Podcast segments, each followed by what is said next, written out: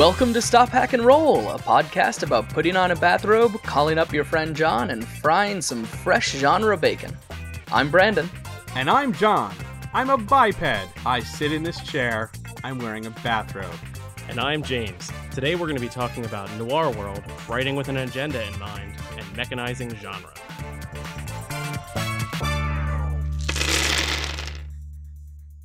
All right, we've got a very special episode today uh, because we have our dear friend and one of my gaming mentors, John Adamus. Hi, everybody. John is a just ridiculously prolific editor and has done enormous amounts of work in the RPG field and has really pushed a ton of project forwards in major, huge ways. But if I'm being honest, the thing that I find most exciting with John is his phenomenal project Noir World, which uh, today, uh, if you're listening to this on release day, I think it's the 21st. Yeah. Which I think means the Kickstarter is live. In theory, yes, it will be live at the 21st. If that is indeed the case, I will already have backed at the book level. Yes. Yeah. Because I am so excited for this game. And by backing right away, you'll get access to the Quick Start Guide, which gives you the six base Ooh. characters and all the charts and stuff you need to immediately grab friends and start playing. Which we will probably do. Which we'll probably do. Everything else, else is going to go on hold. Uh, Noir World is. I've talked about it on a bunch of other podcasts, on a bunch of other episodes. So it is. This is not like some new thing where because we're talking to John, I'm talking about how awesome Noir World is. Noir World is one of my very favorite games. For a while, I've wanted to come back and do another episode following up on our genre bacon episode, which was episode five and so very long ago. And because in that episode, we talked about games having uh, uh, different levels of genre baked into them and and why you would want to hack one kind of game versus the other. And we hadn't, and so we didn't really talk when we were in that episode. We didn't talk about how you would go about putting genre into your game and just whether what, what kind of game you would want to hack from. And so coming back around to that topic, um, obviously we wanted to talk about a game like Noir World, which has a lot of genre baked into it. And so, as we do sometimes, we bring on experts into the show to talk with us about the things that they do. And in this case, we found John, and we've been meaning to talk to him for a while. So here we are. I keep looking around waiting for the expert to show up. Cuz I'm I'm just me and I I don't feel I don't feel like an expert. I'm just a guy who watched a lot of movies and took a lot of notes and then figured out how to use Excel to make a spreadsheet. I think that's the definition of an expert, though. Oh, all right. Well, good then. Great. Cool.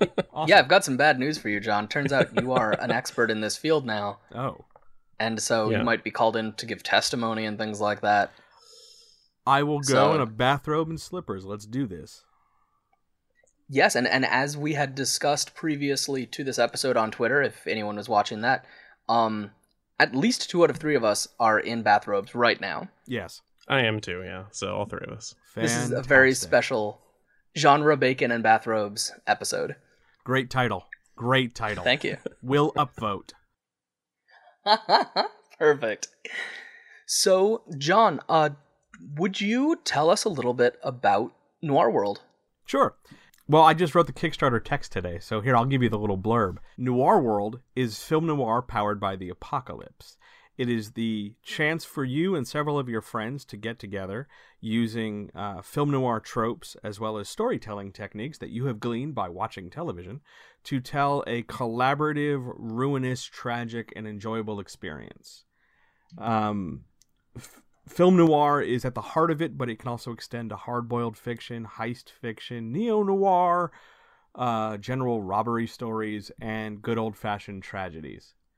It is um, probably one of the things I'm proudest of making. It encompasses just a wealth of film noir in terms of trope and genre and mechanics, and um, it's a lot of fun, and I'm really glad people like it. The um, because film noir for me is defined as um, people living and dealing with the terrible consequences of emotional choices.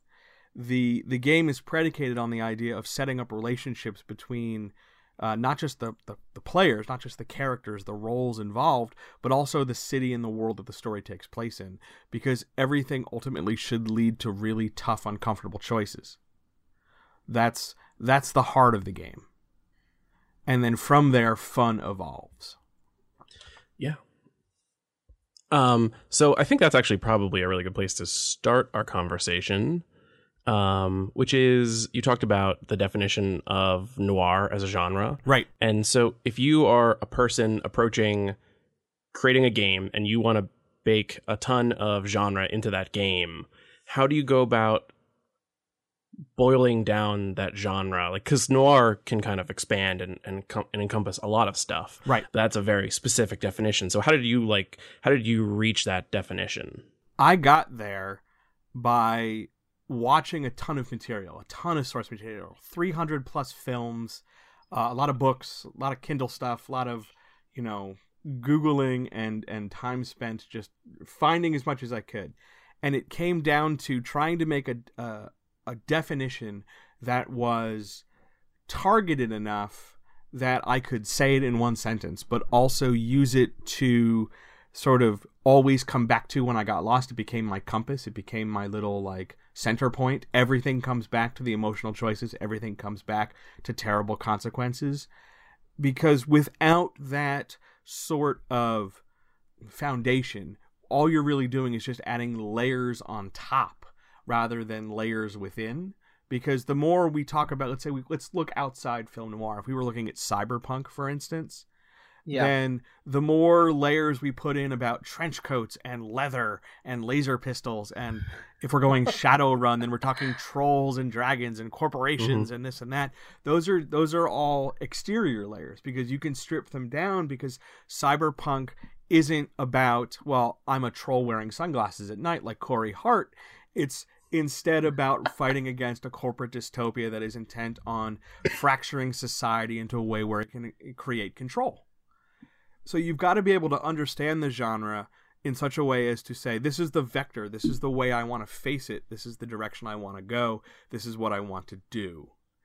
And from that, you sort of make this little nest, you build this little egg. Everything I'm going to do has to be either, you know, for noir, for me, either a terrible consequence or an emotional decision.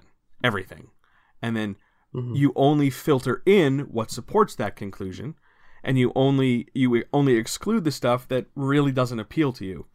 The really easy one for me for noir is I I want nothing to do with the sexism, the racism, the homophobia, any of the bigotry stuff. I want nothing to do with it. So so we recognize that it's there, but we we don't like there's no chapter on here's how you be a bigot. So like we we skip that and we focus instead on okay here's your character. This is the vibe of your character. These are the emotional choices you get to pick from. There's a whole page. Go. And by making a conscious decision as to what to include and exclude you're sort of steering the the player the reader the gm whomever they might be through the experience in a very particular way so that you are able to give them a crash course in the thing in the genre without making them have to sit down and watch 303 films mm-hmm. you're giving them the highlight reel by packaging it in a particular direction. Yeah, that makes sense. You've got the games that have vague trappings of stuff, like I'm gonna throw a little bit of shade here. Uh, really old Shadowrun. Mm. Uh, that is cyberpunk because they told you that you're wearing leather and you have a thing that goes over your eye. But that doesn't actually make it so. Whereas I think Noir World really I think it captures both the themes and feelings of noir and also just shows in some of the things, some of the item options and things like that. But in any case, Noir World really captures not only the feeling of noir, but also the trappings that make it accessible and remind you how to do the things that you need to have. But those trappings are easy to take out, whereas the deeper themes within film noir as a whole are maintained by the mechanics. Well, every yeah.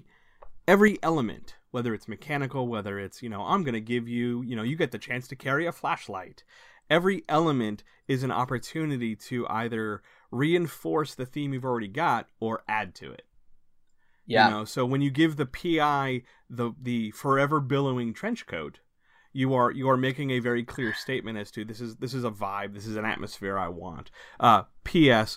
All trench coats in Noir World billow. As well they should. Absolutely. So, um, since everything becomes an opportunity to reinforce a, uh, some element of genre that you approve of, that you validate and say, yes, this is part of my experience. Because there are other noir games out there that don't do what I do. And that is Yeah. completely, totally super fine. It's just that when I, I, I, I own them and I looked at it and I said, oh, these are great games. I, I love these games, but they don't do what I wanted to do. They, they're on the edge over here, they're a little bit here, they're a little bit there. I want to take it in this one direction because I, as much as I love, you know, using string or um, rolling one die and consulting some some PDFs, I I really want to do with characters, and I had very clear um, play decisions I had made outside of the genre, and um, they both sort of helped inform each other. The Right. Um, because then we got into the mechanics of it. Then it was, well, I want this thing to ha- I want this experience to happen at the table. I want players to act and, behave in a certain way. That's not a genre thing because there are that that's just not how the genre works. But it's a play thing. So it became about making the distinction between what element on the page, what element in the rules, what element on the character sheet reinforces the atmosphere, the the, the genre of film noir, and what element reinforces the play that I want to see at the table. And sort of learning to marry those two is what really necessitated there being 70 plus draft. yeah. Your editing process sounds nuts. It's a little obsessive, but it absolutely guarantees that I stand by every word on the page. You and I might never agree as to why I wrote the paragraph the way I wrote it. It may not be the greatest any award winning thing ever, but it's a game I believe in. It's also just a ridiculously dense game in terms of page count, and uh, not in terms of like fluffy page count, but in terms of words chosen carefully to have exactly what it's meant to have. And it goes beyond what a bunch of other Apocalypse World games do, in that it has what 20 base playbooks Yes, there are 20 base playbooks. The stretch goals add, uh, let's see, 11 more? 12 more? Um, but yes, you start out with a base 20 possible characters. In order for in order to qualify as a role in the game, it had to be distinct in significant ways from the other roles that are already there. And it it became sort of fun to sit down and watch more source material and go, okay, are there any new kinds of characters here? Oh, there are? Great. Let's watch this movie four times with a notepad and see, okay, so here's the attorney. Uh, attorneys in film noir show up in about 13 films that I watched. And they're all, um, they run the gamut from like the mid 40s all the way up through like modern and they're all played different ways by all different kinds of actors. So it was about figuring out how like what can I construct in the role mechanically to do what I want. And it suddenly became the reason it's dense is because every element of it had to be sort of cross-checked with the stuff I already had. yeah The two great mechanical and play issues I faced were an issue about reactivity and an Mhm. issue of player boredom. Um, okay reactivity in a, in a nutshell is the idea that um, when most people get together for a game let's say they get together for d&d or anything where there's a gm right? They, right. we always station the gm usually at one end of the table um, whether that's noon or six o'clock on the clock face depending. In, in my gaming group it's at nine o'clock because of where how the table is situated in the room. But we give them like a third to a quarter of the table. And then everybody sort of orients around them and no matter the game we're playing the idea is that you have um, sort of a wait and see attitude you know it's well the the troll does this what do you do and from what i do through resolving what i do that's the only agency i have I Right. I don't. yeah. It's oh well, I I guess I fight him with my sword, and that's great. And yes, there are games that take that a step further and allow you to be narratively interesting about how you fight him with the sword. But ultimately, your range of agency is limited based on whatever your GM has planned. And few things are as frustrating as you know the GM lays out these elaborate plans. You know he does it on his lunch break at his day job or whatever, and he, he's it's it's it's it's game time. It's ready to go, and the players decide to make a hard left turn like two minutes into play so that there's no and then the- you know you, you get the option of like well do i just chuck these notes over my shoulder and wing it or do i railroad them and if i railroad them are they going to complain and you're always uh, with a gm you're always waiting for the gm to go first the world Yeah. does this the players react and um with a big group like i have eight people in one of my regular groups and for some games I I'm sitting and waiting for 15 20 minutes. That's I mean it's not bad. Like there's snacks. I can play with the cat. I can do stuff. But ultimately like that's I'm only there 4 hours. With Yeah. with 8 people, how many times do I really get to do something? I mean, yes, I'll make my friends laugh, but at the same time like am I really engaged in play? So I wanted to resolve that issue, but also um when I when it was my turn to GM different things, I noticed that I got really very accustomed to the top of my players' heads rather than their faces. because they're forever scanning a character sheet or they're forever doodling in the margins or they're forever reading the rules to rules lawyer me. And um I, I adore my friends. They're marvelous people, but I don't hang out with them because they have great scalps. My friends do have excellent scalps, actually. You know, I think it's all about having the right water and shampoo combination. Uh, one of the things that is that is great about so because I've seen some bits and pieces of, of Noir World from time to time, and and sort of knowing that you had started with that that genre description uh, is just it is it is probably it, it is astounding how much of every little piece of the game, every piece of every mechanic, really like reinforces that, and that certainly must have been infuriating to write and i imagine that's where a lot of the edits and rewrites came from Yeah, making sure it it, that it everything was it was okay. I've made this rule. Does this rule? Um, there were any anytime there's a rule, there were always three questions I asked. Uh, does this actually do what I want it to do? Like, does the math? Not so much does the math always work out, but is there enough like when we roll the dice? Is it interesting? You know, does the Right. does it make sense that yes, you would roll randomly at this moment? Um, does it reinforce the elements of ideal play when everything's going great and I want you to really feel tension in that scene where you have to finally pull the gun and shoot the person? Does this add to that tension? Does it add a narrative thing? And third, would it be legitimately would you be able to do it if you were sitting around with your friends? And does it make sense on the page how I wrote it? Because in my head, it always makes sense because I'm the creator. So of course I understand. You know, like my shorthand is just R plus. Whenever I had to like handwrite a note, oh roll R plus. But if if you had if you're reading my chicken scratch legal pad for you know the chapter on GM directing, there's like I don't know 22 lines because it's all shorthand. So I had to make sure the words completely expressed the idea, and um, then it was about reinforcing the idea, and then it was about making sure, as a final sort of polish coat, making sure that the rule wasn't uh, so constrictive that it would only come up in certain cases. Because a rule that only serves the, you know, 10% of the time this happens is a rule that you could probably hand wave to better results. Because if it only Right. happens one out of every 10 times, and there's a million let's say there's a thousand different things going on it's probably unlikely that you're going to have to dust off that thing consistently. So why not hand wave it?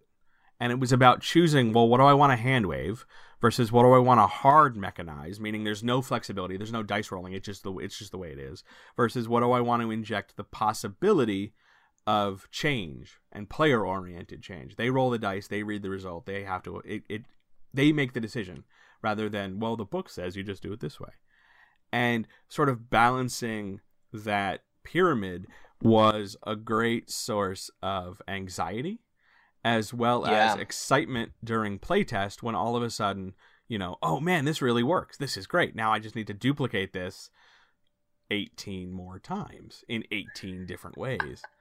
Um Yeah. and it actually got easier um because like in the middle if if you if you look at the giant list of playbooks uh i hit a stride where i did about 6 in a day because i unlocked the fundamental necessity of playbooks like i understand roles i know what you need to get on a sheet because i want you to play i i i'm going to let's see if i can get this to make sense i want you to play a certain way but that certain way is entirely up to you. Yeah. That's the that's the difficulty of baking genre into games. Yes.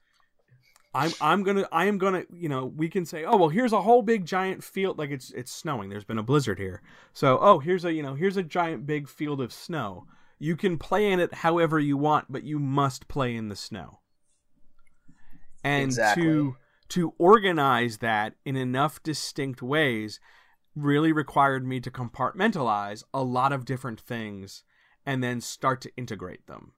And when you look at uh, when the the as i grew the number of roles the amount of interaction and cohesion between the roles got smaller because there were more roles taking up more spaces to plug and play.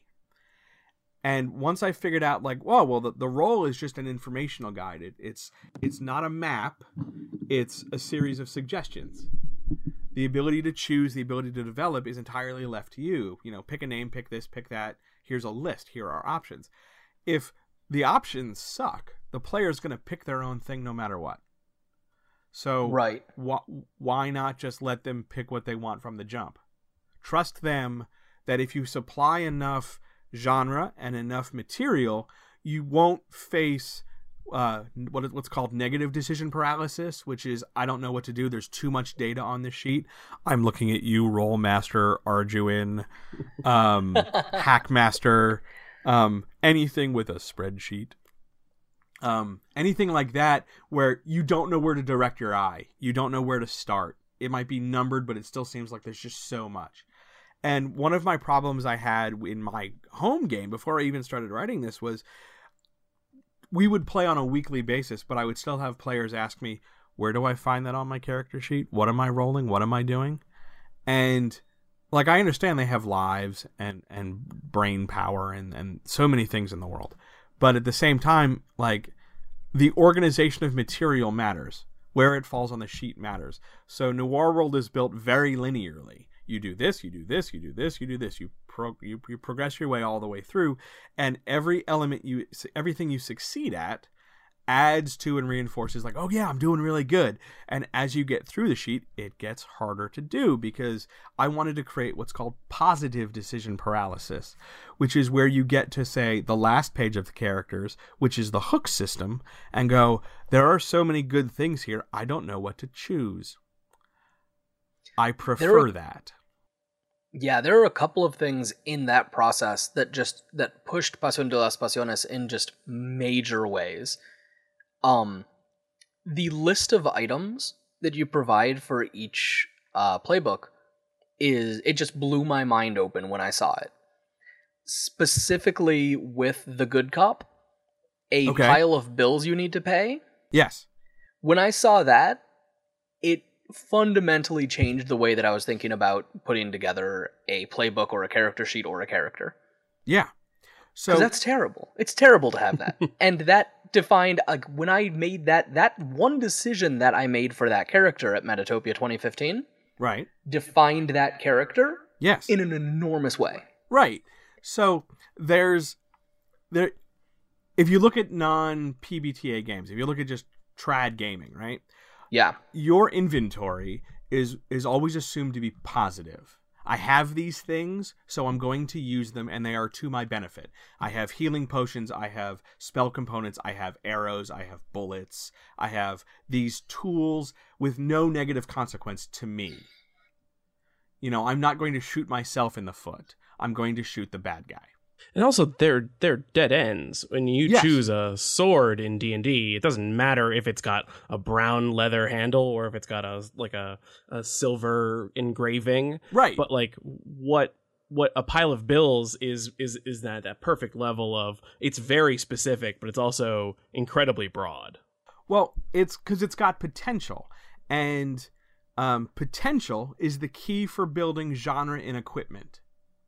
Yeah. Yeah. Because you need to like, it's not enough just to have a thing. Like I have a jar of pens in front of me, and I could say I have a jar of pens. Great, and you could ask the question, well, where did you get the pens? What are the pens doing? But the more important question is, what I will, what will I use the pens for? Yeah. So when you create this notion on the good cop that you have a pile of bills, yes, you will get people who are not who are used to having less freedom to say, well, where did I get these bills from? What do I do? Versus seeing it as the potential of something I possess to be negative towards me becomes motivation for me to do something about it. The only time that really comes up in D&D is with a curse. Because all of a sudden, oh, I have to do something. My character is rotting away and, and bits are falling off. But again, that reinforces the reactive idea because that curse had to come from somewhere. These bills you possess, you generated the things that caused these bills. We don't have to see that. We just have to see the consequence. Right, and all I had to do with those bills was bring them up in a little I think I brought them up in a little monologue scene where I was looking at the bills, Yeah, putting them back on the table and having a sip of coffee. right. And then I want to say 4 out of the 6 scenes I was in after that involved those bills without seeing the bills at any point. Right, exactly. It it because it's about the implant it's about the the implanting of ideas not only for you but for other people so that it, that it's available. And that level of availability was one of the first things where I realized that um Noir World has to have a shared GM Yeah. because if we're like that that's a big selling point the it not only does it get me away from the idea of john takes actions and then you guys react it also fundamentally leads me towards the idea that we are all sharing all tools for good or ill equally. And so long as i can codify that you know you can't be a dick to the person on your left and you can't effectively ruin the time for everybody else and we all get on board with that around page i think four of the manuscript where it's you guys got to be cool to each other right? You know like you're, we're all in this together. We're going to have a good time not a bad time and once we get on board with that then even the worst choices in relationships even the worst choices in hooks ha- can still be built in a way that's enjoyable even though finding out that you're waiting for your sister to marry you, even though you don't know she's your sister, but she does, um, that becomes way more interesting. This is something I've been struggling with really hard with Pasión de las Pasiones. Is I'd initially started it out as GMless, Mm-hmm. and I tested it out GMless with two groups of people, and have now tested it uh, with a GM for three groups, and I can't decide which I like more. All right, so But it's it's The way you structure the GMless is so is so good. I need to. I have I don't have structure. I think a lot of times people take out the GM and then don't add a structure to help back that up. well, there has to be a structure. Like without structure, the game f- crawls and the game Yeah. falls apart because the GM isn't just the authority on rules. The GM is also a set of greater actions and omniscience than the players have. Because the GM traditionally controls the environment and the greater world and the bad guys and all the things that the players aren't or don't have access to. So you've got to be able in a GM-less game to create an industry around those elements because they still have to happen. Like you still have to address your bad guy somehow. Yeah. Oh, yeah. What, what the GM-less, the way the GM works in Noir World, did for me specifically was it told me two things are true. First, the the sort of the core interaction is a lot of times going to be between players because there isn't like it's not us all taking turns interacting with an NPC run by the one GM at the end of the table. We're all interacting with each other, which is also reinforced by the hook system. But it also the thing that it does that I love is it it takes those wh- where you have those moments where you're sitting around a table and someone makes a joke about how oh, this would be a great place to have a montage, or this is like someone yells end scene, or we fade out, or something like that, and it sort of codifies those in those sort of intuitive motions of filmmaking that at least a lot of people I know do uh, at the table, and turns them into an actual mechanic. Yes. Uh, mechanizing that not only makes my mom proud because I finally get to use my degree, but it also helps give a structure where a GM would normally give the structure. Like a GM will say, okay, and then move forward. And by giving players the um, kind of soft boundary that they can uh, determine when a scene is over on their own, but also giving them a hard cap, you get to do two automatic things. You get to set up a scene and close a scene. But in between that, you get up to three other things you get to do and then play passes to the right. Um, by structuring it that way, um, you know that even if you're not a very confident GM, even if you've never done it before, all you really have to do is say, okay, I think in this scene we're doing X. These people are involved. Okay, I think there's one more thing I want to do. I think you just need to talk about this. Here's your motivation, and done, and then you pass. So that you're never really sitting in the hot seat position too long. And I have had quite a few tables of people tell me, well, I've never GM'd before, or I've only GM'd once. And they, they start playing and they start getting into it. And as so long as they don't go first, and as you know, they let other people around the table sort of build the atmosphere and then they join in, it's far more comfortable for them. Um, and I've had people who are very regimented, very like, I'm a Pathfinder GM and we do this and we do this and we do this. And it's very blocky and it's very, you know, like methodical in terms of when these things get deployed. And they uh, two things happen. Either they struggle hard because right. um, you have to. There, there's some element of I need to think on my feet and not think in a scripted, structured way, but also an element of, um, oh, like I I can I want to do this thing. Can I do it? Yeah, yeah. You you can. This isn't Pathfinder. You don't have to mirror the GM experience that you're used to. If you have an idea in your head, the the structure of this rewards the ooh moment. Ooh, I have a good idea. Let's do this. Um, because when you can get to that level of creativity, you are automatically going to encourage, without even really trying, all the other people to join in too. That is ex- exactly the a, a perfect example of mechanics not getting in the way of storytelling Right. that I talk about all the time, Brandon. Right. Yeah. Absolutely. Mechanics must, underline must like four times, must serve the story you want to tell. Period. Yeah. If Absolutely. a mechanic is there um, just to sort of be there, either the players will uh, engage with it and it will ruin the narrative structure, or the players will find ways to never do it. Um, I'm trying to think of an example. Oh, here's an example. Let's suppose you're playing a particular game that involves uh, jewelry that goes on fingers, and there's five of them, and uh, you're telling some kind of great samurai tale. Well, let's Okay, suppose that doesn't sound like a game. it, But- well, I don't know. Maybe like, let's just pretend. Let's pretend. We'll pretend it's a game. Now, let's suppose that in this particular game of Samurai, there is a, a very complicated uh, honor system because you want to steep and hard code this idea that you have to act a certain way Right. and that's important and that's that's the vibe and the thing. But the problem is that those mechanics become so entrenched and they are so delineated they stake up so much real estate on the page that they become the dominant thing the player does. Oh i'm a particular type of samurai. I have to act in a certain way regardless of what the narrative is. And the minute you bring Mm. that overly concrete material to a player who's like dude i'm not doing this to the same degree you are. You might want to back up off me um, you suddenly run into this part where the mechanics get in the way of the story because all of a sudden it's no, I have to act a certain way, but but the story's going in this other direction. We we've taken a left turn at Albuquerque. Why why don't you chill and have a cookie? The the important thing being that if the story comes first, because we're all here to have a good time, and we're gonna have a good time if we tell a good story, then the mechanics either have to help me do that or or work in a way to make that possible or get the hell out of the way. Mechanics just to have mechanics on the page to say well i've designed a thing. I'm going to push up my glasses and you know just my pocket protector and my square and then maybe i'll get out of mom's basement. That's great and i'm really proud of people who have developed these overly swiss army knife my game does everything mechanically. Great. Do people enjoy the stories you tell? Can, can we put a premium on story now? Like, great, you've made rules where I roll 45 dice.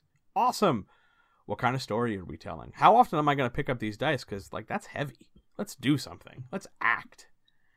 And when you put storytelling or the want of a good story at the heart of things and you you let people tell a story with the tools they already understand like I need a montage. I need a scene that's a flashback. I need to adjust time. I need to make these two people talk.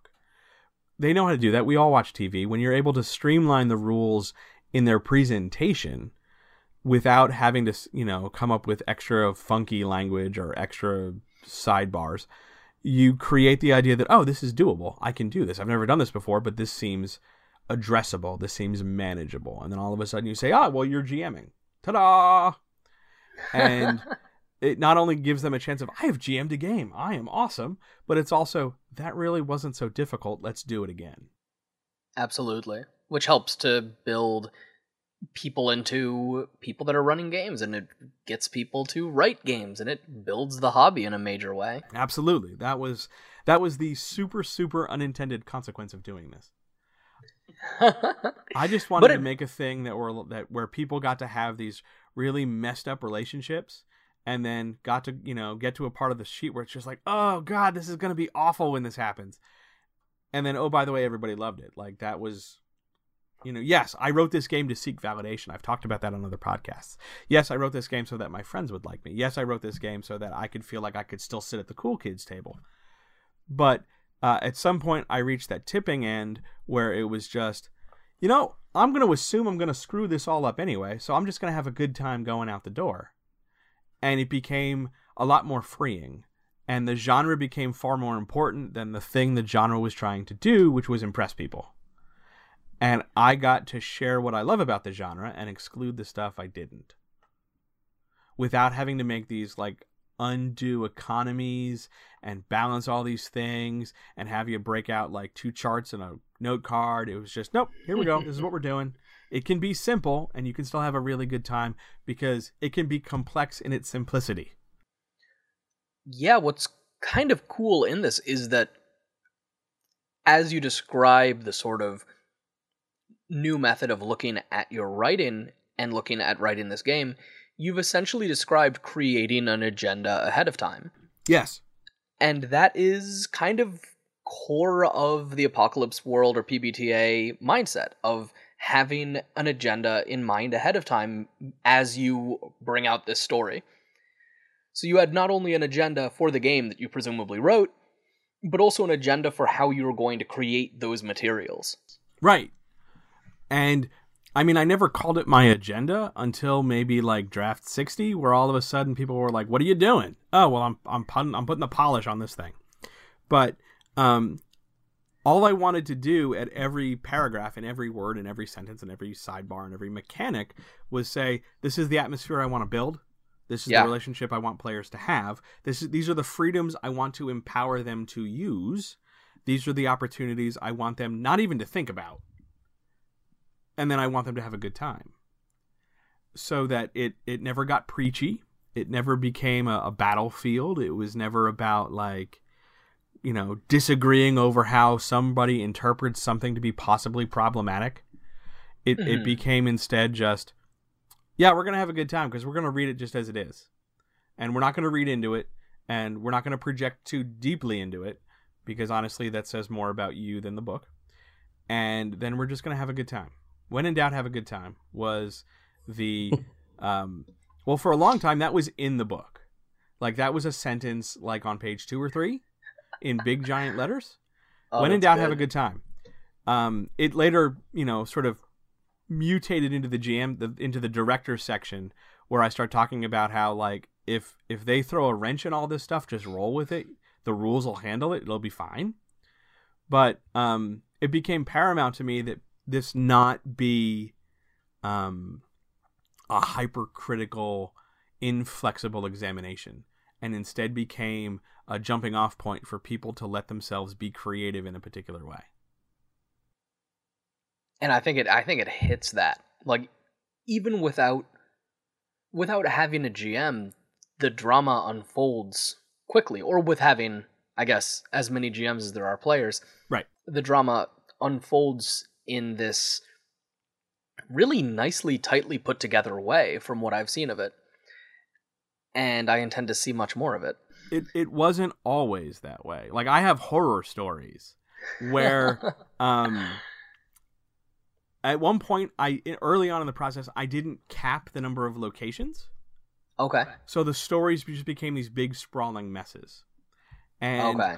I didn't cap the I didn't organize how to do the hooks well enough. So there weren't enough uh, there were either too many tangled relationships that no one could remember, or there weren't enough and somebody always felt like the short end of the stick. To um and figuring out like what the sweet spot mechanically, like how many hooks do I give? Um I, I will admit a trade secret that I pulled the number out of thin air um, I thought because initially it was four hooks a player, and so really that's eight things That's it's eight, Four, it's yeah. it's four from you and four to you, and if you have six people, because at one point this game had ten players, Yes. and uh, at one point it had eight players, and I sort of filed it down because the the more tables I would test this with, the bigger they were.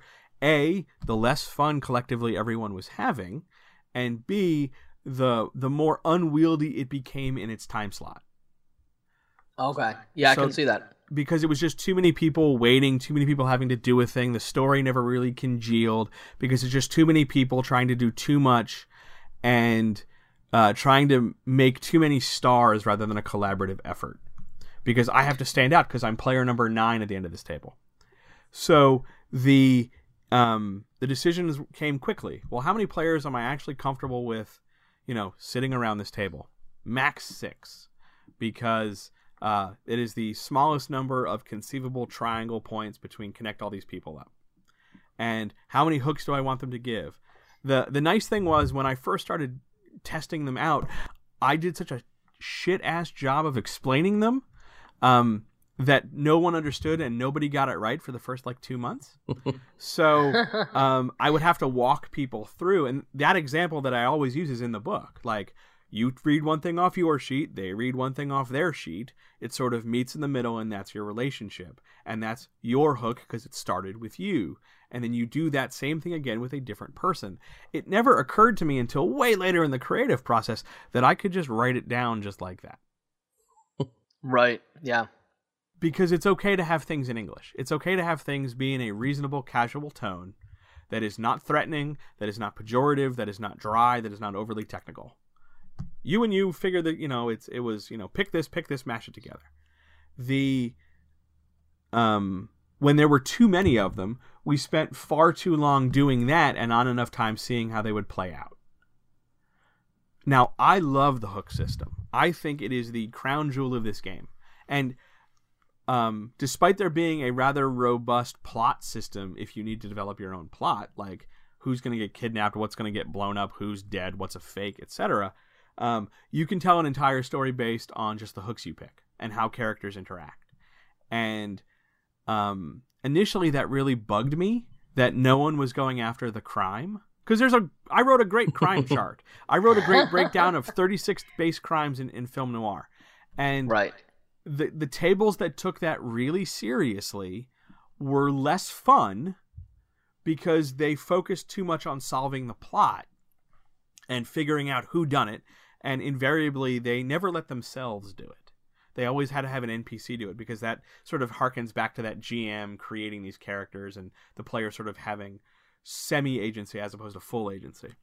And when i started saying you know maybe one of you did it and go it it freed up the opportunity for the crime to be this incidental part of the it's just another relationship except instead of being this familial or emotional relationship it's a narrative story relationship you did this thing okay maybe that explains why you have the relationship with this person that you do Oh, John, you're continuing to just blow my mind with this. you're you're pushing me into rewrites. in order for me to believe in every word on the page, I had to make sure I know why those words were on the page, and I had to know what those words represent, which led Right. me to question why we do just about everything in gaming. Why do we roll these dice? Why do we Why do we use this terminology? Why do we have this terminology? Why do we always follow this action with this action? And the answer often comes down to a guy, you know, 40 years ago made these choices or 50 years ago made these choices. no one ever questioned it, so it just uh-huh. sort of stuck around. And when I started to realize that everything in narrative, whether it's a film, whether it's radio, whether it's a game, whether whatever, is a relationship, those relationships became very modular. Because to figure out the crime, everybody rolls a d6 and you look at the chart. And then everybody rolls a second d6 and looks at the chart. And there's the crime. So you might get something as, you know, different as uh, a kidnapping is arranged to um, a church is burned down. And Right. that variability I'm totally willing to have, but it started a, a sort of a modular domino trail. Well, if I'm willing to let this fly, if I'm willing to let this be questionable and open ended, what else can I do? So let's start moving time periods because noir exists in just about every decade. So that opened up the scale from 1900 to the near future because all of a sudden the the time became this this one more level of surface that I could play with. People still have terrible relationships. It just happens that it's now 1940 instead of 1930. And what really has changed? The clothes and some of the cars. Or we're in the near future, okay, there's going to be lasers and iPhones. The that's just surface stuff. That doesn't that's not going to change the fact that you feel guilty that you left this person at the altar or that uh, today's the day this guy decides you no longer should be you know you're not going to live so these those emotional choices outweigh the practicalities of time period because time is just a thing we agree on Yeah, and it all comes back to you had a very specific definition of what your genre was. Right. And in the 1940s is not like isn't something that the the genre is contingent on. no i mean yes the source material the majority of films happened between 1940 and 1968 depending on what film nerd you talk to. But um, there's neo noir that from like you know the 70s forward to future noir to you know throwback noir. There's all different and then you get into like the european stuff and they totally don't care about time. So um, it became a matter of well if time is variable what else can be variable? And then it, it became a challenge. So i started looking at uh, mo- old modules for second edition d&d advanced dungeons and dragons the greyhawk stuff and the forgotten realm stuff and i noticed that they were all very linear in structure the start of the adventure is the start of the module, and it moves forward until you get to the end, and at the end, time has passed and the event is completed. Well, then I Right. started asking about, and I started watching films, and I'm like, the crime in this film happened before the movie started. The detective wakes up in scene one and gets told, hey, this thing is missing. Go find it. The actual theft of the item occurred before. So then, all of a sudden, the crime became a variable. Will the crime happen during play? Will it happen after play? Has it already happened? And these different decision points became different ways for different kinds of characters to enter the story. If you want to be the PI who's very, you know, like, I'm solving this case, the crime is likely to have happened before because there'll be clues and evidence. If you are, you know, the career criminal or the gangster or the politician or even, I don't know, the girl Friday, then you get the opportunity to commit the crime. Maybe the crime will happen during play.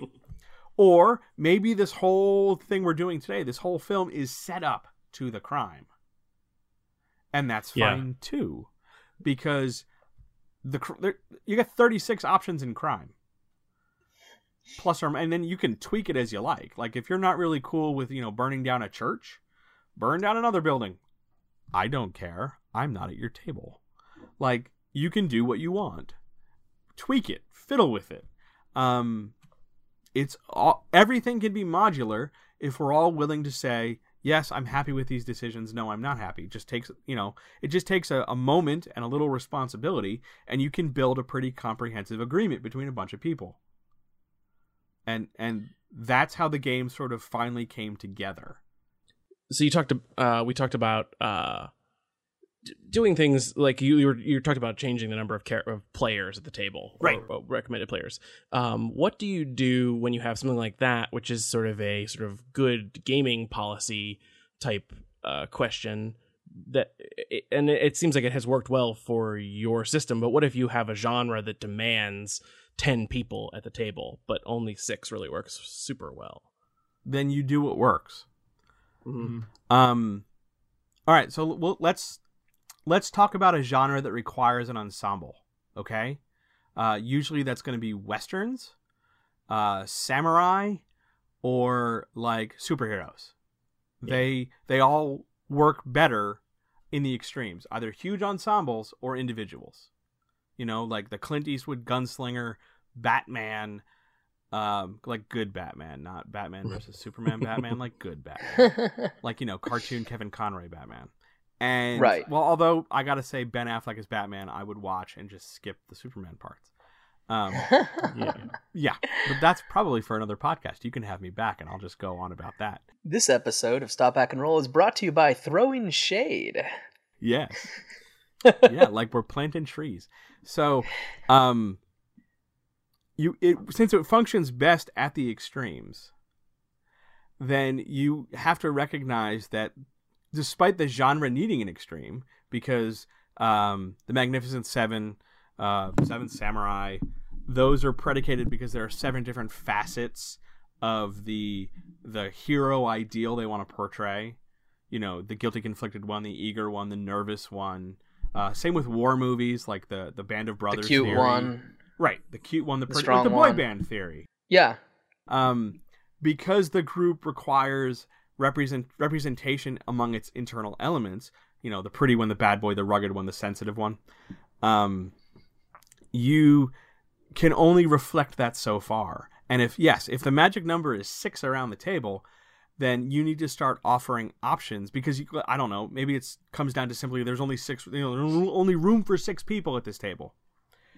The uh, the important thing becomes then what can these six people portray that speaks to the ten?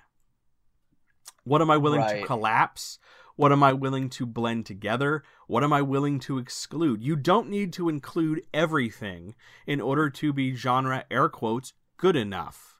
When you start to get ex- when you start to get rigid more so than exclusionary when you start to get rigid that's the point where you have to question i'm being rigid about this thing whatever this thing is. Is it serving me? Why am i being rigid? Is it because i need this to be mechanized? Because i need the players to act in a certain way? Or do i need them to like act somewhat in a certain way? I need to give them a range of possibilities. That's where like the moves come in in, in pbta games. Or am I being rigid because I think this needs to be an environment or an atmosphere decision? I need my thing to feel this way. Well, if that's the case, then you need to look not at the rules, not the hard, like pick up 2d6 and roll, but you need to look at the atmosphere provided by the exposition, the, the words in the book. Or even if it's giving the, the, the GM a direction like, you're supposed to be telling a story where people are scared. Be scary and spelling it out. It's about deciding what is a mech- what, what what can be mechanized versus what can be narrated. No matter the genre. So if we're telling a samurai story and we can only have four people, then it looks like some of those, you know, individual facets are going to get blended together. And that's mm-hmm. going to be okay. Because the player is going to interpret this information and say, "Okay, I see I am representing, you know, the the wise old man and the guy with a troubled past. Well, I can rectify those two and say the reason I'm wise is because I have a troubled past, or I'm only going to focus on playing up one element over the other. The way that when Brandon played, he saw the pile of bills and it took him in a particular direction. There were plenty of other things on that sheet he could take. Oh yeah. It's just that he saw that one and that led him some way. And as a as a writer, as a creator of content, I had to be okay with the player picking up the pile of bills and doing that. Now, yes, that can blow up hard in my face because, um, well, in early drafts there was a clue economy because I thought, well, you just have to solve the crime, and Right. because games have to have more structure, and um, so I wrote this incredibly complicated, you know, players earn clues and X number of clues lead to X number of actions, and it became very formulaic. And then I realized not every player type, not every role is going to care about clues. Because Some might actively want to get rid of clues. Exactly, which means I have to suddenly mechanize that too. Oh my Right. god, this is now becoming a big complicated narrative mystery when instead I want it to feel evocative. So Right. the clue economy got ditched pretty damn quick. um, Yeah. and, and it was interesting because when I went when I when I gave it to Jeremy Morgan to edit, he was still catching little flags of like I wrote, oh, why is clue capitalized? Oh, because 51 drafts ago when I wrote the clue economy, I had capitalized clue because I had gone on a capitalization kick, and damn near every proper noun got capitalized. Um, and then we took it out, and then it was just fine. I think my character in that game that we played spent the entire adventure lying about clues, muddying evidence, and then ad- alternatingly taking credit for solving or for for like preventing the crime and committing it. Yes, yeah, that And- sounds about right. and that's fine. That's Yeah. what I I the, the so- so the interesting element in film noir is the plots rarely ever make sense when you think about them. Um, for example, one of the greatest film noir, uh, the uh, the Big Sleep. okay. Here's the plot for the Big Sleep. Guy gets hired by a rich old man to keep an eye on his daughter, um, who's kind of a wild, rambunctious kind of girl. There's a chauffeur at the house who's missing, who may or may not be sort of uh, in a relationship or in cahoots with the rambunctious daughter. But oh, by the way, there's this other daughter who the guy who's the, the private eye who's been hired is probably in the middle of falling in love with, but she's got it out for the sister. And then we show up at like this little bungalow where the sister, at least in the book, is naked and in the film is not because it's the 50s. And um, then they find some film, and two guys come in the door with guns. And then we find out that the chauffeur guy is dead, and the sister's kind of a bad, good, bad guy. And oh, by the way, I'm in love with this daughter, and everything's fine, and okay. and that's It- perfect. Yeah. That's that's amazing. That's exactly what story. it's supposed to be doing. Yeah. It's a fantastic movie, but if I read that plot out, it makes no sense. Double Indemnity is the story of an insurance salesman who's willing to give up his perfect job and his promotion because a lady shows him some thigh. yeah. Hey, kill my husband, and I'll, you know, we can throw down naked times. And then we'll have a cigarette on a couch because it's the 50s and that's as close as we can get, you guys. and in the end you're going to end up going to the gas chamber and i'm going to run off with this other guy anyway because i'm just disposing of dudes like I, I don't care about you you were a means to an end and you can see how how tightly all of those can be essentially entirely driven by the hook system. yeah um the Especially hooks, the big sleep, I think. Yeah. Every, all the hooks um here's a fun game. Go on amazon and buy the noir, the film noir encyclopedia and then take any role and try to match the hook to the movie. Because all the hooks minus uh, the ones that talk about the, the, the there's a meta level to the hooks because I, I couldn't find games that really dealt with this. There were a couple but i couldn't find many because i wanted to affect uh, player orientation at the table the player to your left the player to your right Okay. that was Yeah. important because no one else was doing that Right. Yeah, absolutely. and it sounded like fun because Yeah. I know, like at my home group, like the married couples sit next to each other, and they very often play very compatible characters. You know, that's the wizard, that's the you know, that's the healer, that's the warrior. She heals him, he heals her, whatever. right. That's yeah. the dynamic, and like they're their own little twosome. They're their own little unit. And the minute I introduce the idea that the player on your right is someone who's going to try to kill you by the end of the movie, um, and you know, and your husband is always sitting on your right, you immediately go like, "Oh, well, we are we are deviating from the norm. This is going to be fun for me." yeah, it's game time then. And okay, so how are you going to kill your husband? I don't know. Let's play and find out.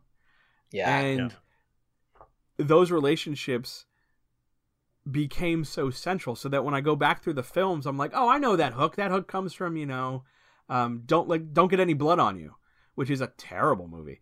Um, and it, it uh huh, it's terrible. And there, there's all kinds of great hooks, and there's all kinds of, of not so great hooks. And there are some roles that are very steeped in particular hooks. The, the Private Eye comes out of uh, the Dresden Files novels, as well as The Big Sleep, and most yeah. of the the the Philip Marlowe kind of stories. Definitely pick up that up. Yeah. Uh, the career criminal is leverage. The career criminal is mm. my thank you to John Rogers for making leverage. um, the politician is Citizen Kane. Okay, yeah. Straight up. Uh, the good cop is Jim Gordon. The dirty uh, cop that, is is Harvey Bullock. There was zero doubt in my mind that the good cop was Jim Gordon. Yeah. And that is precisely why I chose the good cop and why I will continue to choose the good cop in every opportunity that I have. Uh the girl Friday is is is Kat Kuhl. Nice. um, I tell that story. I, I tell that story on the One Shot podcast. It's uh, it embarrasses her badly, so I will spare her this one time. Um, but you should go like ask her about it and watch her get all squishy. Oh, definitely. That's that sounds like a delightful thing to experience. The femme fatale is Avery Alder. Okay, um, I can be, see that. All right, so here's how I got that. Avery, so uh, my first high test at Metatopia, the convention you should all be going to if you have games and want to make games better. Oh my gosh. I promise if you go to Metatopia, I will be excited to see you there. Yes, and I will run Noir World. Um, yeah. Come play our games. So in the high, my high test for uh, Noir World was Avery Alder, Fred Hicks, Darren Watts, Justin Jacobson, and Adrian Stein. That is a table. That is amazing. Yeah. And and that was a table that had my knees shaking and I I threw up in every trash can between the room and the park and, and the parking garage. I was mortified because uh, the hook system got its start in Monsterhearts. Yeah. And I saw it and I'm like, "Okay, I like like a third of this. I'm going to take it."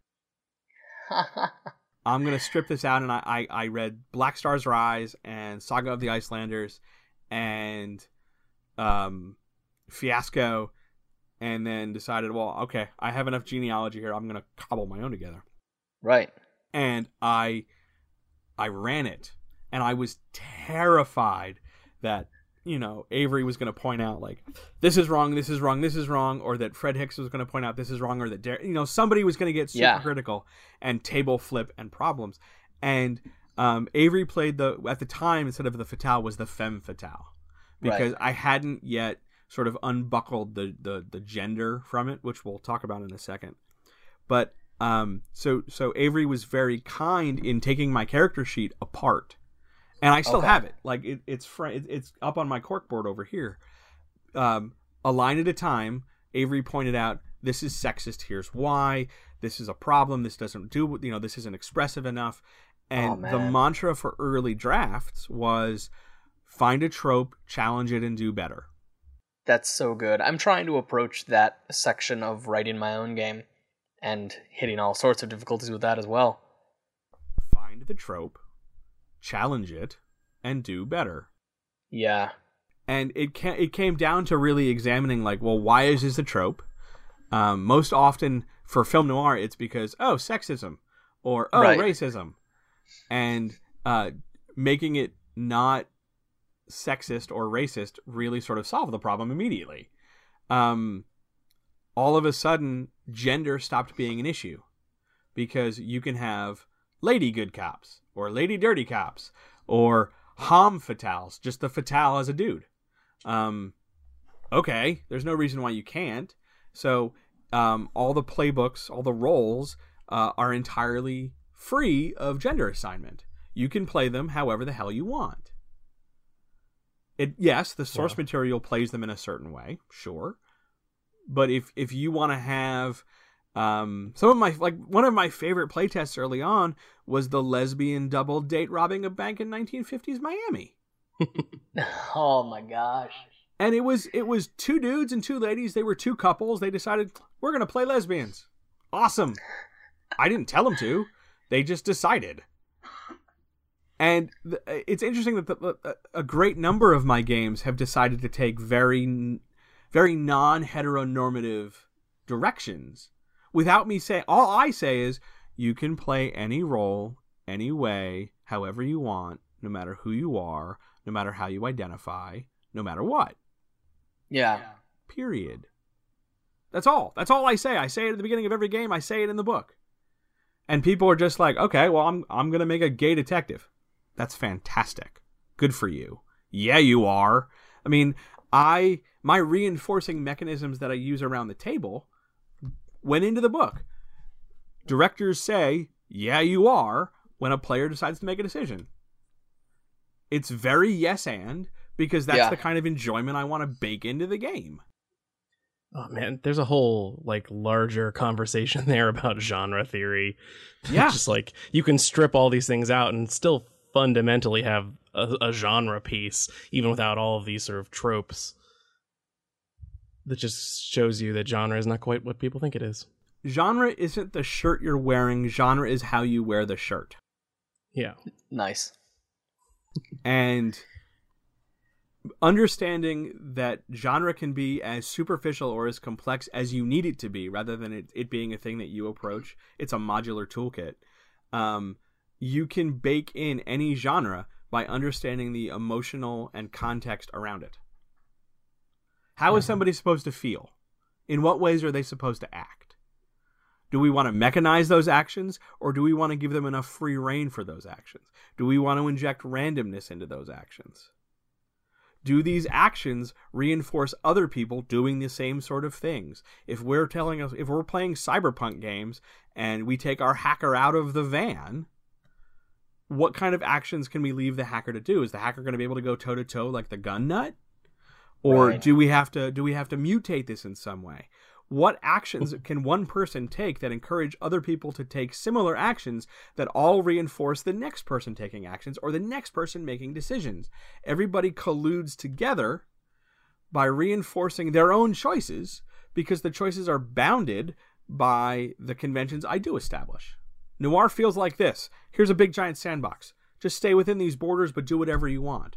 Everybody buys in because the boundaries aren't that rigid, they're just existent. Because you need boundaries. Mm-hmm. So as long as you identify those and stay within them and then ask probative questions to keep people nearer the center rather than the edges of our genre sandbox, people will do things and act in such a way as to reinforce it. Right, and the way that you are bringing them into that genre is not by punishing them for not hitting genre, it's by essentially having loads and loads and loads of positive reinforcement in the middle of your sheet reminding you how to stay on genre. Well, because it's not, a, I, I don't care if you get it wrong. I care if you have a good Right. time. Yeah, absolutely. Yeah. So I'm willing to sacrifice a few genre points if it's going to make you laugh. Right, yeah. Or if it's going to encourage you to take a risk in a game that you've never taken before, if all of a sudden you're going to be the character, you know, you always play, you know, the lawful stupid paladin, and then all of a sudden you decide like, today I'm going to be the criminal. Okay, awesome. Yeah, that's that's huge. Stretch, grow, be creative. There's there's no there's no downside to that. Yeah. You probably actually even encourage people to play the parts of the genre that they do know more by sort of being a little bit more flexible about the edges. Yeah.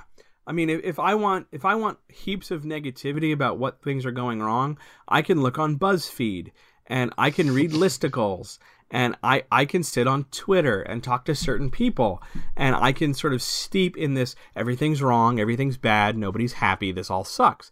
I can I can drown in that if I want to. Or I can just make a thing and be happy and perpetuate happy and talk more and, and, and carry on and encourage people to do what they love through by showing them, hey, here's a lens by which I do things that I love. So that you can sit at the table and you can play John Q. Public and play it very square. I'm a man who likes oatmeal, thank you very much. And contrast that with the, you know, the fatale who wants everybody to become communists. And let people take the thing they want and run with it as far as they can.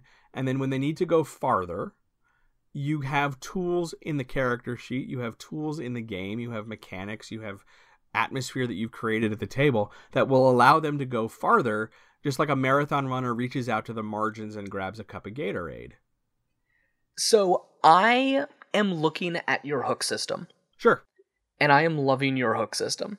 Awesome. And I am looking at telenovelas Yes. and seeing that the core of what has pushed all of my Pasión de las Pasiones playtests has been the relationships we establish at the beginning. yes.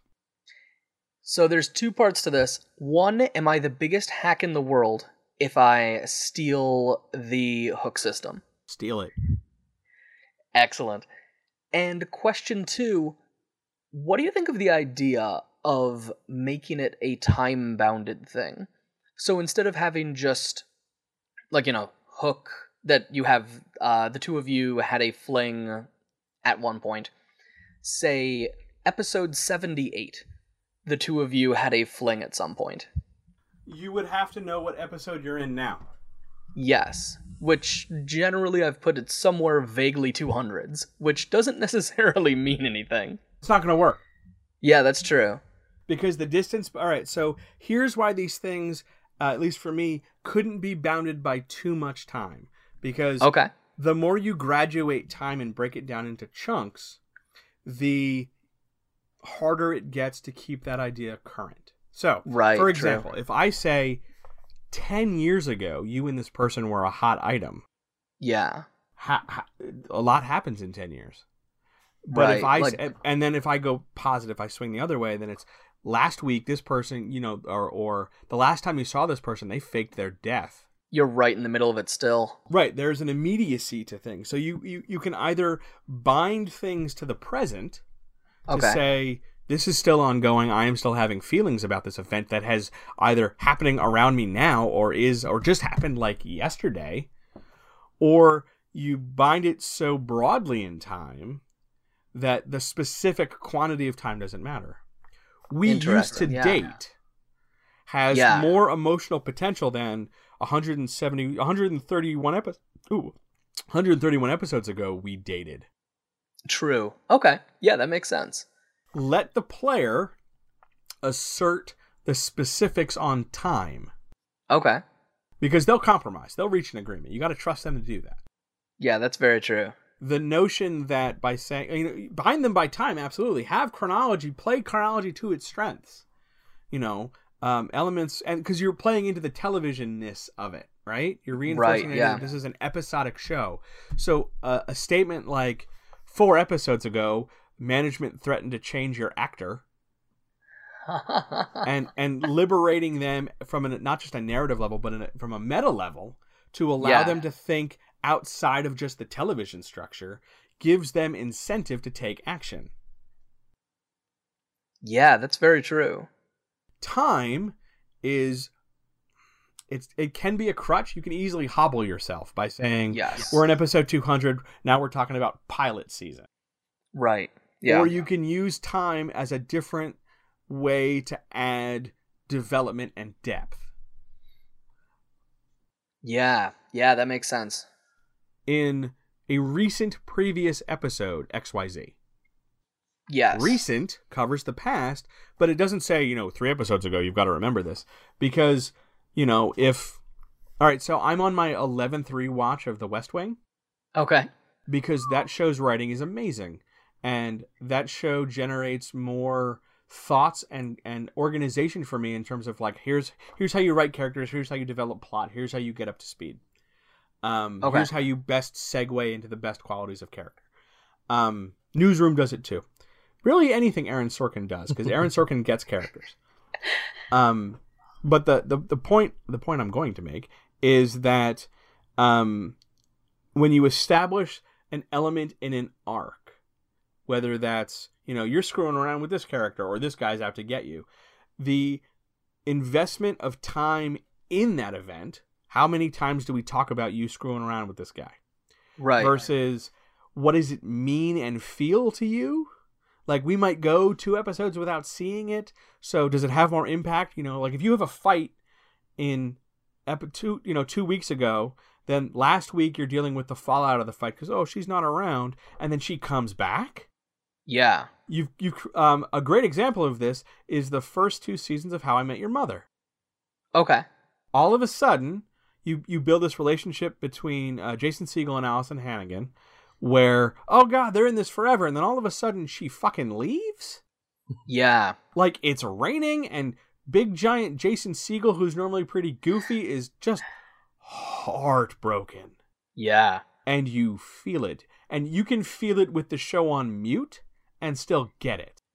Yeah, absolutely. So it's about understanding the emotional impact time can play on a decision.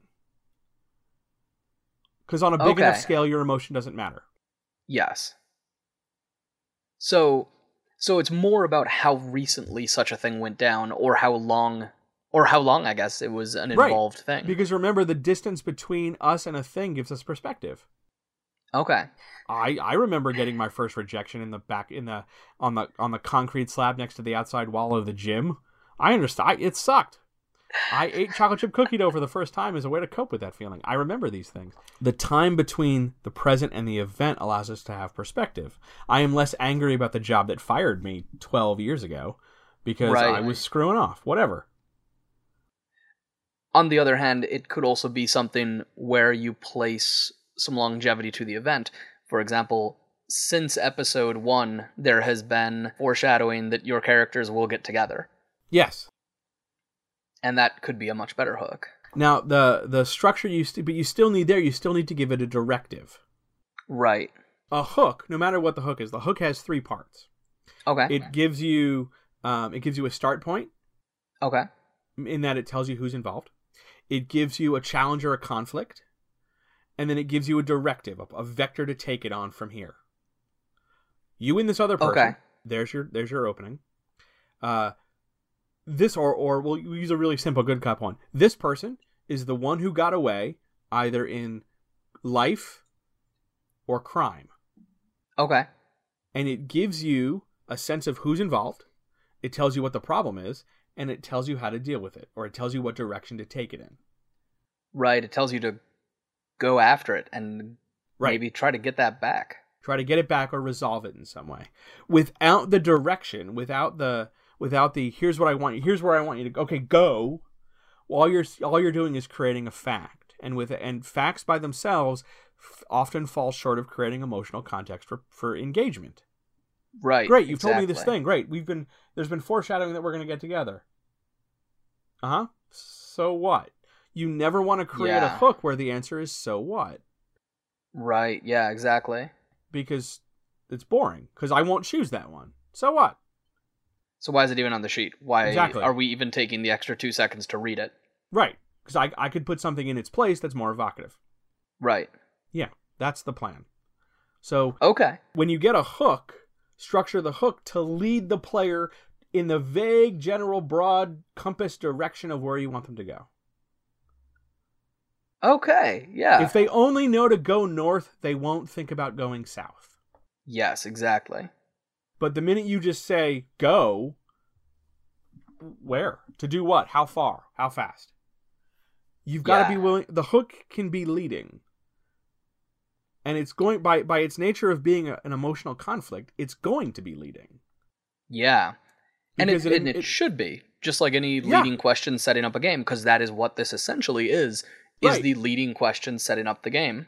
Right, because on this question you build all your relationships and you build how you're going to interact for the period of play. Okay. Yeah. I've got this. I've got how this fits together now, I think. Okay. Hey, let's make a frickin' playbook. Great, let's do it. All right. But I know that that also takes a bit of time. No, it doesn't. Are you are you would you be in for that, James? Have you got enough time and everything? Yeah, I I think it's fine. So Okay. you want to build one of my playbooks or you want to build one of yours? Uh, let's build one of yours because I want I want to because my my playbook needs some structural reworking, and Noir Okay. World is right on the horizon. So I'd love to look at something and see if it's something we can even get to a playable state for some folks. Great. Um, so one of the stretch goals Yeah. In addition, well, we, we here here are your options. We can talk about the one shot stretch goal, or we can Okay. talk about the retro hero stretch goal. James, what appeals to you? Uh, the retro hero. Okay, Retro Okay. Hero. So Retro Hero is people like Retro Wonder Woman. Uh, Okay. The Lone Ranger. Uh, let's see. Retro Wonder Woman, the Lone Ranger, uh, the Green Hornet. The shadow with The that Shadow's kind of in there. There's one more I'm thinking. I'm, I'm drawing a blank on, but I, I have not written the Lone Ranger. Okay. So let's build the Lone Ranger. All right. Sounds great to me. All right. So you can immediately dispense with the quick bits. Names. Okay. Right. uh, the Lone Ranger has really generic um, male names, and which means we can use really generic male and really generic female. We can also lock this in time by picking names of like older generations. So Okay. you yeah. Can, you can get names like Walter and Doris Yeah. because we have to once we start like organizing the basics and getting them out of the way what are the what are the what are the, the attributes? Um, Okay. it do, we don't have to start getting modular and thematic with this until we get to moves actions.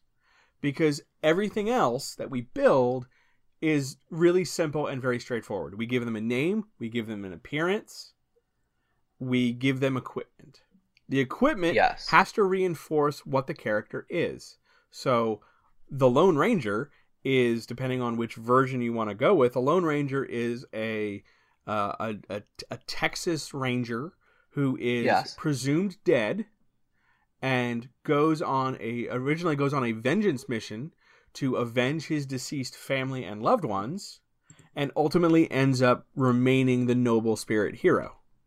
Yeah. Ex- exactly. He he is joined by his slightly racist uh, Indian caricature sidekick, whose job it is to um, be racist in such a way as to reinforce the the, the genre.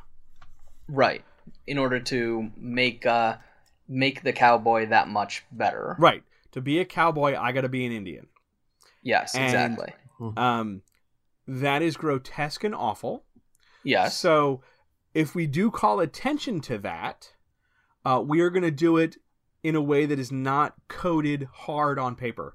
At best, I will address Tonto as an action you can take Okay. because I don't want you sit. I don't want a player at the table to sit there and go, you know, offensively, "How white man, me bigum player." Like that is repellent to me. I'm Yeah. I'm disgusted by that. I'm sorry that happened on television and film and radio. We can do better. So Tonto as a concept gets backed out of being an Indian. The Tonto Yes. archetype is Robin. Okay. Yeah. Do you Yeah, know what Robin's absolutely. purpose is? To make Batman look cool. Partially, but Robin is also fodder. Okay. Look at Batman's costume. Look at Robin's costume. Yeah, he's a distraction. Yeah. He's a distraction. The reason why Batman's symbol, depending on what era you're reading, is just the yellow chest part. It's because he wants to draw fire to it. If you're going to shoot him, you're going to shoot him in the colorful bit. If Where he has sh- armor. yeah, because you'll shoot him in the middle. You're not going to shoot his head, which is shrouded in black or navy, depending on our artist. So we're going to shoot him in the in the targety spot, the boob window, if you will. Robin is wearing friggin' primary colors. Yeah. He is not only the emotional contrast, the oh golly shucks Batman, what are we gonna do? He's the hopeful, plucky one who's supposed to lift brooding Batman out of the emotional hole. He's also the physical thing who will distract the bad guy with the gun. So Tonto, we make into a move. Right. And so Tonto becomes a service piece rather than a, a major player. That's why there's no Tonto playbook, Yes. Yeah. because that's gross. Yes. So instead, we know that we later on will have a move with Tonto in it. Okay. So now all we do is just give him equipment. So what equipment do we think of when we think about the Lone Ranger? He has a hat, he has a mask, Absolutely. he has a horse, he has some silver bullets, he has a gun, he has some spurs. He Mhm. uh, and he wears these things regardless of the era in which this story is taking place. Um, Yeah. there are radio serials for the Lone Ranger where he shows up in like 1930s Manhattan. Yes. just just just rocking his white horse like yes police commissioner oh lone ranger you're here we we can go with that so we can give the lone ranger sort of the the base template of equipment we can give him money for a meal we can give him he doesn't need a trench coat because he's got his hat and mask but we can give him like an outfit where he'll still wear the hat and mask but now he's going to wear a tux right because right. I think that's part of the conceit and I think you could even have the hat and or the mask as things that are automatic items that Right. he has. They're the they're the thing at the top. You know, you you, you get the you pick three belongings in addition to hat and mask. You will always have. Exactly. Great. So now we give him some equipment, a pile of stuff. He's gonna get a gun, so we're gonna make sure he's got at least one other weapon in case he wants to choose a knife. Um, Yeah. We'll give him. You know, we've got to give him a lo- at least for Noir World. We've got to give him a location. He's got to have a place to stay. Um, because there's always that option in every role. Because uh, you should have a place to live. You should feel invested in the city. So let's give you a place.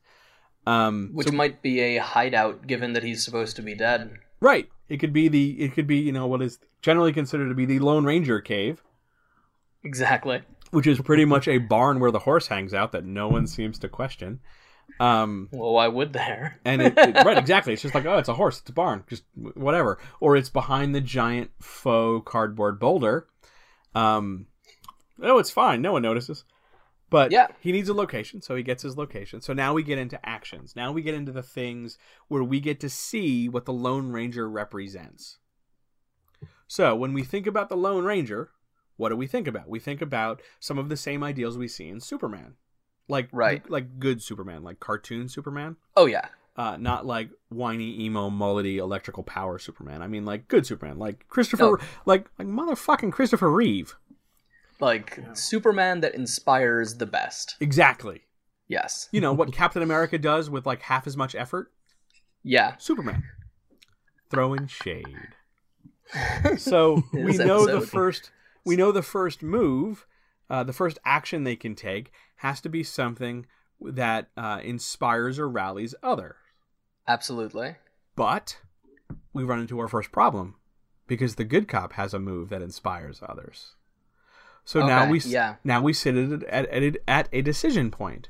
Do I just reskin that move, or do I create something new?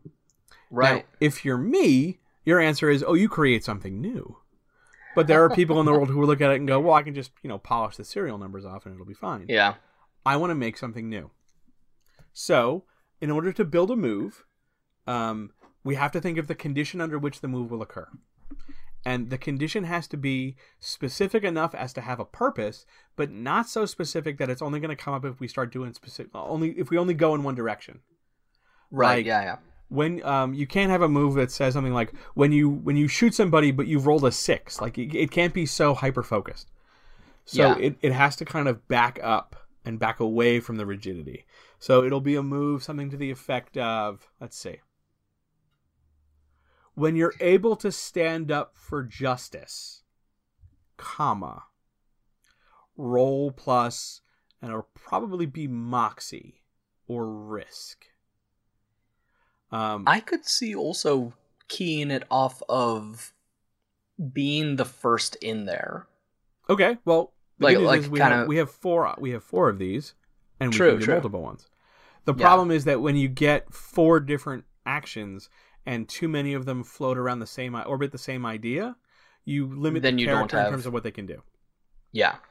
So for now, we're gonna give we'll, we'll give him an an inspirational move, and we have to decide whether or not what this move's gonna do. Does this move give a plus one to others? Is this a is this a buff? Right. is this a buff specifically and only to others, making him therefore the paladin of WoW, or Yeah. is is this a buff to himself and others?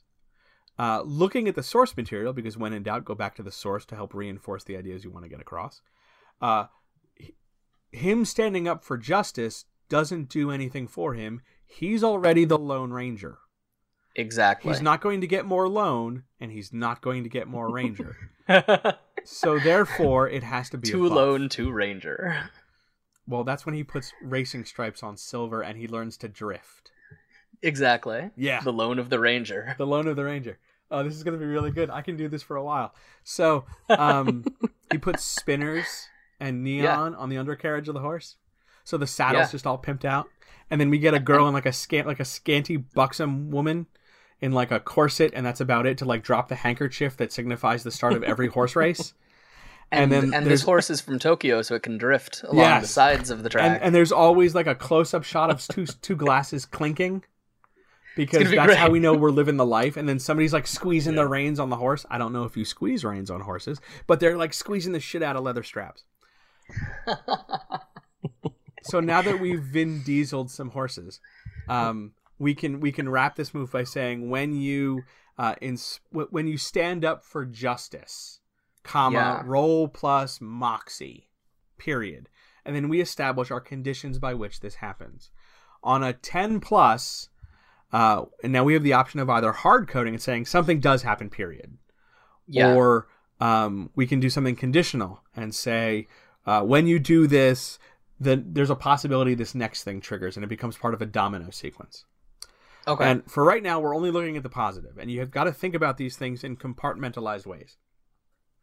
So, on a 10 plus, someone is inspired to do something they didn't think they could do.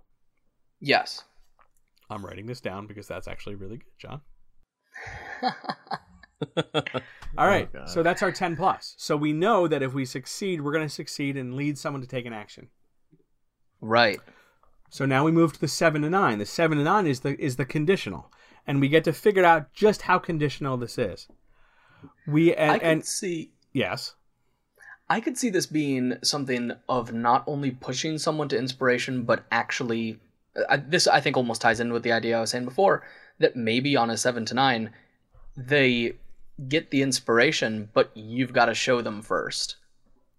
okay, Take take almost the uh, the Dungeon Worlds parley sort of setup. okay, all right. So we we create it. We uh, on a seven to nine, we say something like, "You will inspire." We, we will take the condition for the ten. You will inspire Yeah. someone to do uh, what they didn't think they could do, and then we tack on a set of extra conditionals. But Right. first, you have to either um, do something you didn't think you could do, or and this is probably where I will bring back a bring a hook back in, Yeah. um, and and say something like uh, you either have to do something you didn't think you could do, or you have to convince, and you use a strong verb like convince because it leads to action. Uh, Right. Convince a, a a role you have a hook with to do something they don't want to do, and you shift Ah. and you shift the language in the condition because that's how you pivot to bringing in a different person. Right. So there's your seven to nine. It, it it's open enough to lead us positively, but it also has the possibility to tangle us up further. So Yeah. it meets my conditions for seven to nine, and now we get six minus. And because there are no moves made against you, because there's no jam like I'm going to make a hard move, Right. Yeah. um, we get to dictate just how bad it gets when it goes poorly. okay. Now, we can constrain this in several different ways. We can look at this and say, well, it blows up in your face, but how does the idea of standing up for justice blow up in your face? Well, the obvious answer is you immediately get into a fight for your trouble. Right. Someone sees you and calls you a nerd and, you know, splashes a drink in your face. Physical altercation. Exactly. Yeah. But what if they don't want to go in that direction? I don't always want there to be a fight, so I've got to create a separate conditional. Um, either on a six minus, either someone picks a fight because they disagree with you or what you've done, Right. or oh, this could be a great place to show to show that you aren't as just as you would claim to be. yes, exactly. So then we have to introduce the idea of, um, well, we got the whole thing on a six minus. In order to have anything positive come out of this, you have to demonstrate Mm. how you're just not as brave as everyone thinks. Oh, that's great. Yes. that feels like the time where you try to do something brave and just and honorable and then someone gets captured Yes. Yeah. Yeah. Perfect. So now we come up with a name for this, and Um, as you go through the book, all the names are jokes because Okay. that's a chance for me to make fun of something or reference pop culture or or make light of something. One of the private eye moves is called Fuego. Uh, Nice. One of the career criminal moves is Age of the What Now. Uh, all four gambler moves are know when to hold 'em, know when to fold 'em, know when to walk away, and know when to run. It's so good. So we need to name this move, and it's it's about justice. So we can call this for great justice. As well we should. So that is how we build a move. Okay. Now, I'm going to tell you that we will also build another move, and I'll build moves three and four later. But move one, for great justice, outlines the possibility of either being the hero that everyone thinks or revealing that you're not. It is a Right. personal crisis. yes. Hooray! So let's address the awful part of Lone Ranger. Let's talk Tonto. Okay. Our second move is going to be called Tonto or Okay. Kimosabi. Yeah. Right, yeah. Now we can we can do this in a couple different ways. We can create uh, an NPC and call them Tonto. Right, yes. Much like much like how the celebrity or socialite gets a butler, or or a, the musician gets a number one fan. Um, we can do that. The problem is that that might perpetuate the notion of racist, the same thing. awful Tonto. I don't want to Yeah. do that. So Tonto can't be an NPC we create. So instead, I want Kimosabi to be the opportunity to make someone else at the table into a, into their Tonto. Yeah. Okay. so- yeah. You get the option of either adding another hook or you swap out a hook you have with what we will refer to casually as the Kimosabi hook. Right. Now, the relationship between Tonto and the Lone Ranger in the source material, uh, if you watch the terrible movie with Johnny Depp, um, Tonto is uh, Jack Sparrow wearing a dead bird, um, and and basically doing the same shtick he always does. Um, Yeah. And he he rescues uh, the very tasteless, white bread, boring Lone Ranger from death. Uh, in the in the original story, Tonto is the Indian who nurses the wounded, presumed dead ranger back to health at the Yes. cost of his tribe. Yes. Don't help the white man, else we will exclude you. Hey, I got to help this guy. He's a guy. Well, then you're Yeah. out, Tonto. Yeah. So we create this move called Kimosabi, where we will offer the opportunity to take one additional hook with a player with another roll at the table, Okay. or swap an existing hook you have for this hook Kimosabi, which will be this person, uh, either. No, it's got to be Tonto, so we have to frame it as Tonto. So it's got to be you saved this person's life, but are convinced they're just going to end up in hot water without you, so you've got to stick close by their side at every opportunity. Nice. That way, And so that they're always around, yes. even when inconvenient. Is there should there be a mechanical side of that as well? Some kind of uh almost like the the faceless being able to arrive at a anytime they do something? Think about what that turns in larger group play. The minute you start to Right. mechanize something big and dynamic, oh, he can always show up. Tonto's always there. You are, well, great, just give Tonto a gun. Tonto always shows up. Tonto can overtake a scene. Tonto becomes dominant rather than subordinate. Right, yeah. And as awful as it might be to say, oh, well, Tonto is subordinate to the Lone Ranger, that's the function he plays. He's the sidekick. Yeah.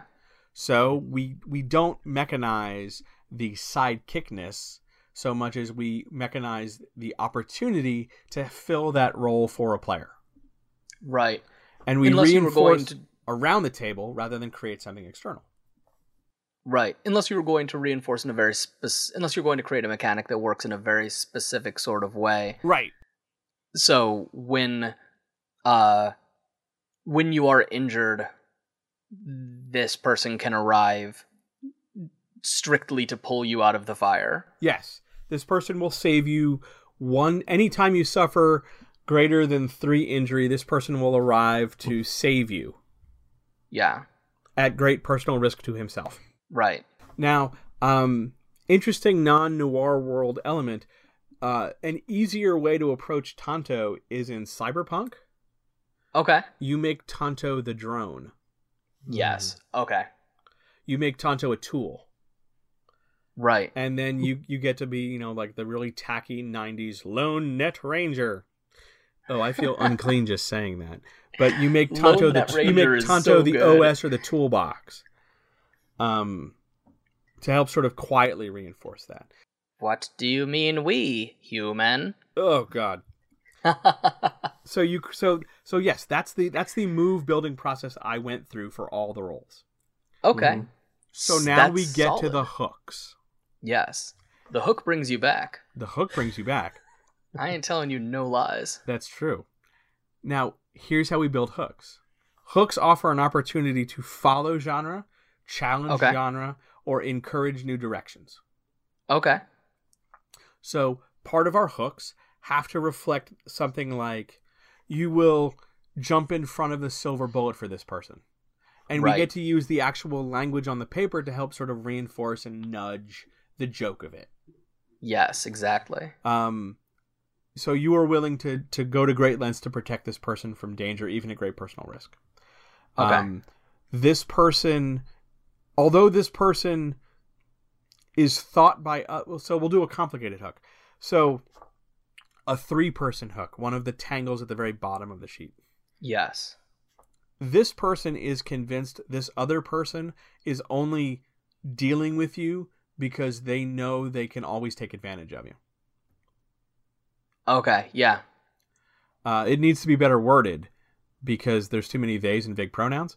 So it would Right. be uh, this person keeps trying to convince you that this other person is only out to ruin you. Okay. Yeah. That way, you're setting up this this sort of triad dynamic between somebody trying to do the right, you know, the angel on the shoulder versus the devil on the shoulder, Exactly. and stretching it out that way. If the hooks are going to reinforce how the Lone Ranger should feel rather than what they do, because hooks have to be about feelings, then all positive hooks have to steer the character towards making difficult choices. You okay. would- You, you are not sure this person is willing to save themselves, so you will always make an effort to save them for themselves. Right. Right. This per you believe this person sucks at making decisions, so you will always make it for them. Yeah. It's open ended to give you enough rope to hang yourself, but also interesting enough to sort of establish a power dynamic that we can challenge and play. So something something like you have seen below uh, something like uh, this person has seen below your mask is not sufficient Right. because it doesn't necessarily push a thing forward but something more like this person knew you before you put on the mask and suspects they suspects they identify you might be Correct. Because you're you're going one step further. You're not just giving me a fact, now you're building a fact on context. This person Right. has seen beneath the mask and is sworn to keep your secrets. Versus Right. this per uh, you are certain this person has seen beneath the mask. They're not um and then you put in parenth- you know, parenthetical like they may have Yeah. or may not have. Um and you act accordingly. okay yeah. And and you you either spin it back to you to act like oh my god i've got to cover my face or you leave it to them to sort of like do i act guilty? Do i act nervous? Do i not hide from Yeah. it? Do i you know before i tell katie holmes that i'm batman do i just jump off the side of the building? Like what do i do? How do i manage this? Do i you know what do i say? How do and and keeping that tension present in a hook allows the player to take it in whatever direction they want. And as a creative you don't have to write out the end to that tension. You just need to present the tension and they'll run with it. Yeah exactly. So people all the know what to do when they've seen underneath someone's mask. Right. They could do Yeah. a million things. Do any of them. Go. Yeah. That's that's how you build lone ranger hooks. Okay awesome. So yes that's the building process for how you build a role. That is very cool, John. Thank you so much for bringing us through that. you are super welcome And also, thank you so much for coming in and joining and recording with us today. It is my great pleasure to sit here and talk for, oh my God, is that almost two hours? That's fantastic.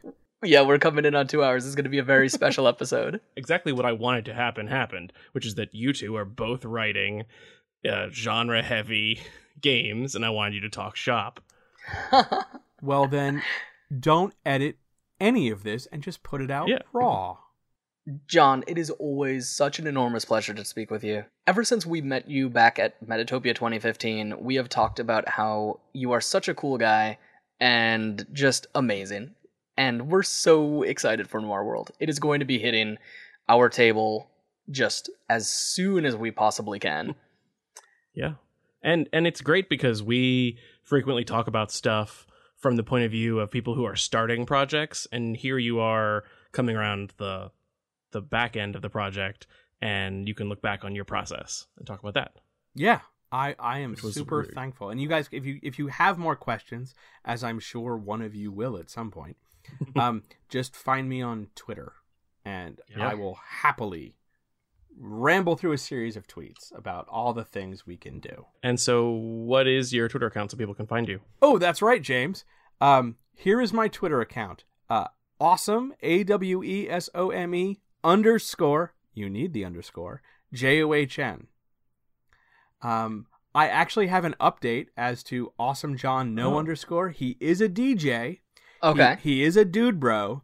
He has Okay. blocked me, and he absolutely hates being confused for me. You can find Noir World on Twitter uh, at Noir World RPG, N O I R W O R L D R P G. Um, you can find it on Facebook, uh, facebook.com slash Noir World. Um, yeah, other than that, I'm always available and around in some way, shape, or form. And I Yeah. will be tweeting about that Kickstarter. So guaranteed you will find it. If you contact either of us, we will send you the information for the Kickstarter. Oh, that'd Yeah. be great. Thank you, guys. Of course, I'm so excited for this game. I want everyone I want everyone that I know to have it so that I can play it easily with everyone I know. Yeah. And you can find us both on Twitter uh, at Stop Hack and Roll or individually I'm at End the Meltdowns. And I'm at Dr. Captain Cobalt. Uh, we've got a website at stophackandroll.com. You can email us at James or Brandon at stophackandroll.com. But, you know, there's quicker ways to get in touch with us than email. Yeah. I'm bad with the email. Uh, we also have now a Discord server, which has been full of game development all the time. It's been really cool. Great community there. Uh, and that is at tinyurl.com slash shrdiscord. Uh, we make this podcast with the support of Patreon backers like Troy Pitchelman, Robert Kosick, Rob Abrazado, Stephen Mitchell, Rob Harvey, Evan Brower, Riverhouse Games, Declan Chadbourne, Blake Ryan. Oh, this is awkward. Uh, my other friend Ryan, who I put in the list next to Blake Ryan, and Nick Clark. and we really just cannot say enough how much we appreciate the backing of those patreons uh, if you would like to support the show uh, hop on to patreon.com slash stop hack and roll or go give us a rating review on uh, itunes you know what the itunes thing is or just tell a friend about the show Yeah, um, we are th- uh, a year ago. This would have been a total nightmare because we wouldn't have been able to upload this super long episode. yeah But now it's not a big deal because we have the space. which is very exciting thank you all so much As you're out there in the mean streets, in the darkness, in the shadows, where the concrete and the alleys and the secrets all meet, don't forget to stop, hack, and roll.